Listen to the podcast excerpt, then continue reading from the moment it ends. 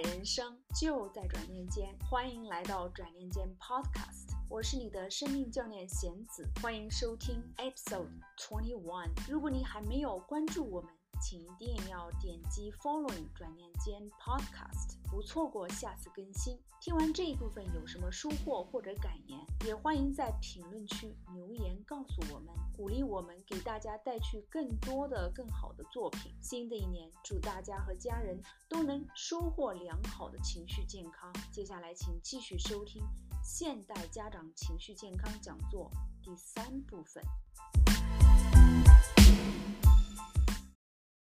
接下来，我想要讲一下影响情绪健康的主要因素，因为大家可能都会比较关心这一块。这个也是我做了很长时间的调研，然后把很多读到的书的理论总结出来的。这也是我自己在我的工作当中遵循的理论。情绪健康影响它的有，第一是你的想法。我们刚才挺多篇幅探讨到了，然后就是自我语言，就是你如何谈论自己，你如何没有人的时候，你脑子里面浮现的那些细小的声音，这些东西会影响到你的情绪健康。比方说，情绪健康的一个重要标志是你能够会求助。当你遇到麻烦，你觉得自己没法一个人处理好的时候，你要去求助。这个呢，在我自己的情绪管理这一块就起了很大的作用。因为当我意识到我没法自己一个人解决的时候，我就会求助。那这个念头或者这种语言来自于我脑海里经常浮现的一句话，就是 “God helps those who help themselves”，天助自助者。所以也是在我婚姻遇到麻烦的时候，我就想到这句话，所以我就去求助了。另外一个就是同伴影响，影响我们的情绪健康，会受到 peer influence，尤其是在我们现代人的环境里面，大家都用微信啊啊 social media 各种各样的东西，我们的情绪实际上是会被这些影响到的，就是别人在圈里面发的东西，然后别人分享的文章，他们对你的影响，所以呢，尤其是在疫情期。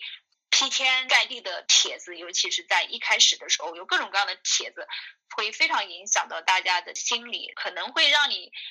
更加焦虑、更加恐惧。所以很长一段时间我是不看这些的。然后毋庸置疑的环境也会对我们有一定的影响。我们说到这些东西都不是决定因素，主要影响情绪的是来自于你自己的想法。但是呢，这些都是。相关的另外一个就是身体健康状态，你的 body，这个大家可能在很多地方都看到过了，就是谈到我们人类的大脑里面的几个组织结构，包括海马体啊，或者杏仁核啊，还有这个前额叶这一块，对于我们人类大脑。对情绪的这样的一个影响，然后前额叶这一块是啊控制我们的逻辑思维和判断能力的，海马体是管记忆这一块的，杏仁核是这个跟我们的情绪反应有关系，所以了解这些东西，让我们知道情绪实际上是跟我们的生理是有关系的，然后很迅速的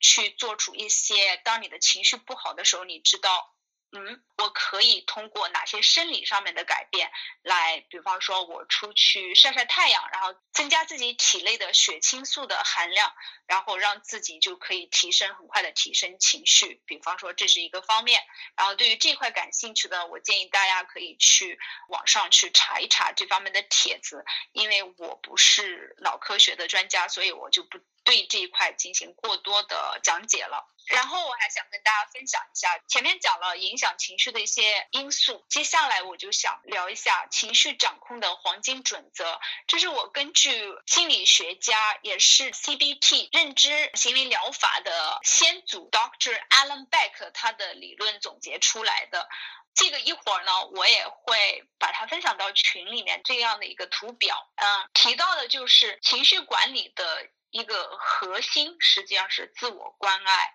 然后呢，还有其他四个方面会帮助我们掌控情绪。第一个就是我们可以通过探索和改变我们原有的思维模式、思维方式，来改变我们的情绪状况。就像我前面分享的 Stephen Covey 他坐地铁的那个例子，就是我们怎么样去改变我们的思维方式，shift our minds。这也是为什么我的工作室叫做转念间，其实跟这个是特别有关系的。另外就是自我语言方面的谈话训练，就是既然我们如何看自己，尤其没有人的时候，我们脑子里面的那些细小的声音 （self talk） 能够影响到的自己，那么我们怎么样去训练自己，给自己比较有帮助的那些 self talk？这个是我们，尤其是作为教练，我们特别。注重的一块，通过这个方式来帮助我们的客户。关于自我语言，它特别的重要，原因在什么地方呢？就是当我们一个人过分的自我谴责自己的时候，其实不会让我们变得更好，因为我们这个时候会 self attack 尤其严重，所以呢，没有动力去变得更好。人不是在自残自踩的情况下让自己会有更有动力，恰恰相反，是当我们有比较正面的情绪的时候，比较。快乐的时候，这个时候呢，更容易有动力做事情，更容易成功，更容易拥有好的能量去吸引别人，然后更加能够做成他想做的事情。其实作为家长，这个是我们可能特别需要关注的地方。如果你希望你的孩子有动力做事情，你不是去批评他，而是正面鼓励他，让他有动力做他要做的事情。然后情绪掌控的呃黄金准则的第四部分，我们刚才说核心是自我关爱，然后是我们的思维方式，另外一个就是自我语言和谈话，接下来就是朋友圈，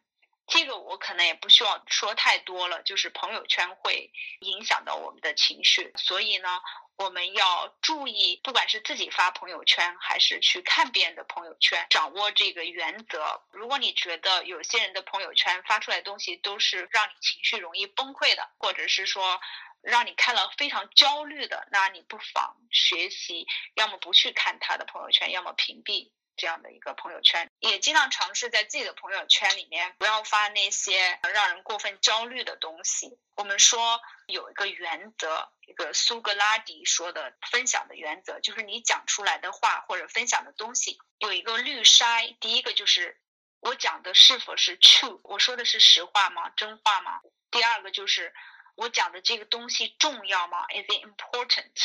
然后 Is it helpful？其实第三点应该是。我讲的东西是带有善意的吗？Is it kind? What am I sharing? Something kind? 如果不符合这三条的话，不妨就罢了，就不要去分享。最后一个帮助我们掌握情绪管理的一个准则，就是让自己拥有一个成长支持圈。它不同于普通的朋友圈，成长支持圈它的一个。好处是让你，尤其是在前期练习自己情绪这一块的时候，有一个比较安全的，可能也有很多时候也有隐私的这样一个圈子，来让你练习情绪健康的一些技能。因为前期阶段，当你还不够足够强大的时候，你分享的东西可能不适合让所有人看见。那我觉得。在我自己的成长过程中，我的一个好处就是，我觉得我自己做到的一点吧，可能就是为自己寻找到了一个好的成长的支持的圈子。然后呢，我自己 sign up 了一个课程啊，一个 group coaching 的课程，然后让自己在跟自己有类似需求的这些小伙伴们在一起，安全的去练习，然后去成长。然后等到自己足够强大了，然后你可以去面对整个世界，对不对？其实我刚才分享的这些理论吧，也是我在日常生活当中和我的客户以及学员在实践的。我现在的工作当中一个重要的方面就是做一个亲子和情绪健康的团体教练这样的一个 camp，然后。我们会在八周，有的时候是十二周的时间内，和学员系统的学习和实践情绪健康理论。我们知道理论的东西其实听起来就那么多吧。当然，你如果是去挖掘的话，可能各派有各派的理论，但是精髓都差不多。最重要的是理论落地，然后把它实践出来。就像我们前面讲的，你去爱的时候，你怎么样把它一点一点的。每一天把它活出来，这个是让我们拥有我们想要拥有的各种各样的，不管是或者是某一个品格的一个重要方面。这可能是西方的一些理论它有趣的地方，包括西方写的书它有趣的地方，就是它的什么东西都是可以用来实践的，不只是停留在理论的一面，而是具体的把它实践起来。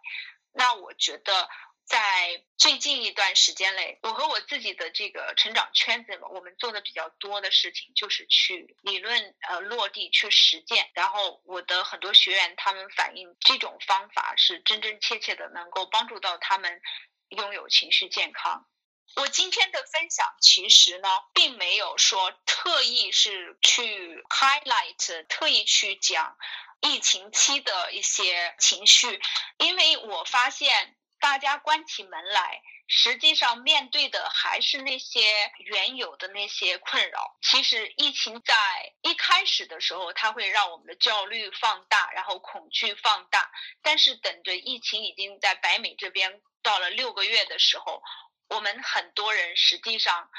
还是在处理原来的那些老问题。如果说在情绪这一块，还是现在原来的那些。本来就有的一些情绪挣扎里面，比方说愤怒，比方说和孩子之间产生冲突，家人之间的这种痛苦、悲伤这一块，然后抑郁这一块，其实我讲的这个很多方面，它都是可以去你把它运用到疫情期是一样的。疫情期也有它特殊的挑战，实际上它是分阶段的。尤其是到现在这个阶段，其实大家经过了这个焦虑和恐惧，然后慢慢的趋向于接纳。同时，在目前这个阶段，其实有很多人感受到那种失落，或者是怀念过去的正常生活，有很强的这种 grief 的成分在里面。所以，从我们说情绪健康管理这一块，我们可以通过什么方法来应对这种？loss 就是我们过去的好的生活好像离自己很遥远，然后未来也很未知，我们该怎么办？其实我们能做的就是接纳，然后同时呢，我们试图在黑暗当中，在乌云当中，试着看一下它的银边，找一些在疫情当中我们能够让自己觉得不错的地方。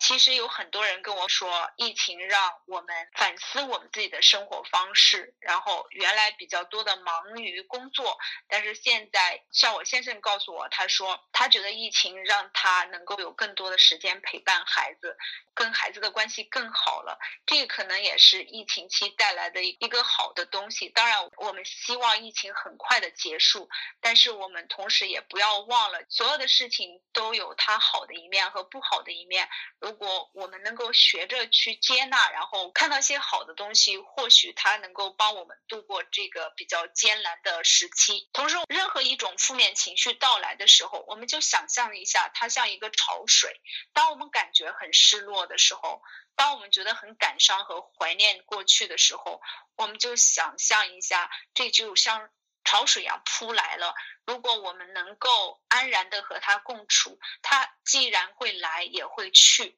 然后我们就会收获平静。这个时候，我们就不会觉得过度的焦虑和 overwhelmed。其次，还有帮助我们大家来应对疫情期的，就是我们很多人都是 future oriented。很多时候，这也是很多人在成长的时候被鼓励做的，就是我们要规划未来，看向未来。但是在疫情期的时候，或许这个疫情在提醒我们，我们这个时刻反而要活在当下，就是在此时此刻，可能我们要给自己以及给我们身边的人更多的同情，更多的 compassion。更多的理解吧，就是如果孩子在某些方面，比方有的家长提到说，孩子最近就想在公园里玩儿呀，然后不是太学习什么的，实际上这是挺好的一件事情。很多人可能挣扎的是另外一方面，是孩子太多的关注电子产品了，所以很多东西都是一半儿一半儿。然后我们学会看到我们看上去好像挺令人不满意的这个事物的另外一面。如果是带这样的一个心态的话，我们就会更加容易和孩子产生连接。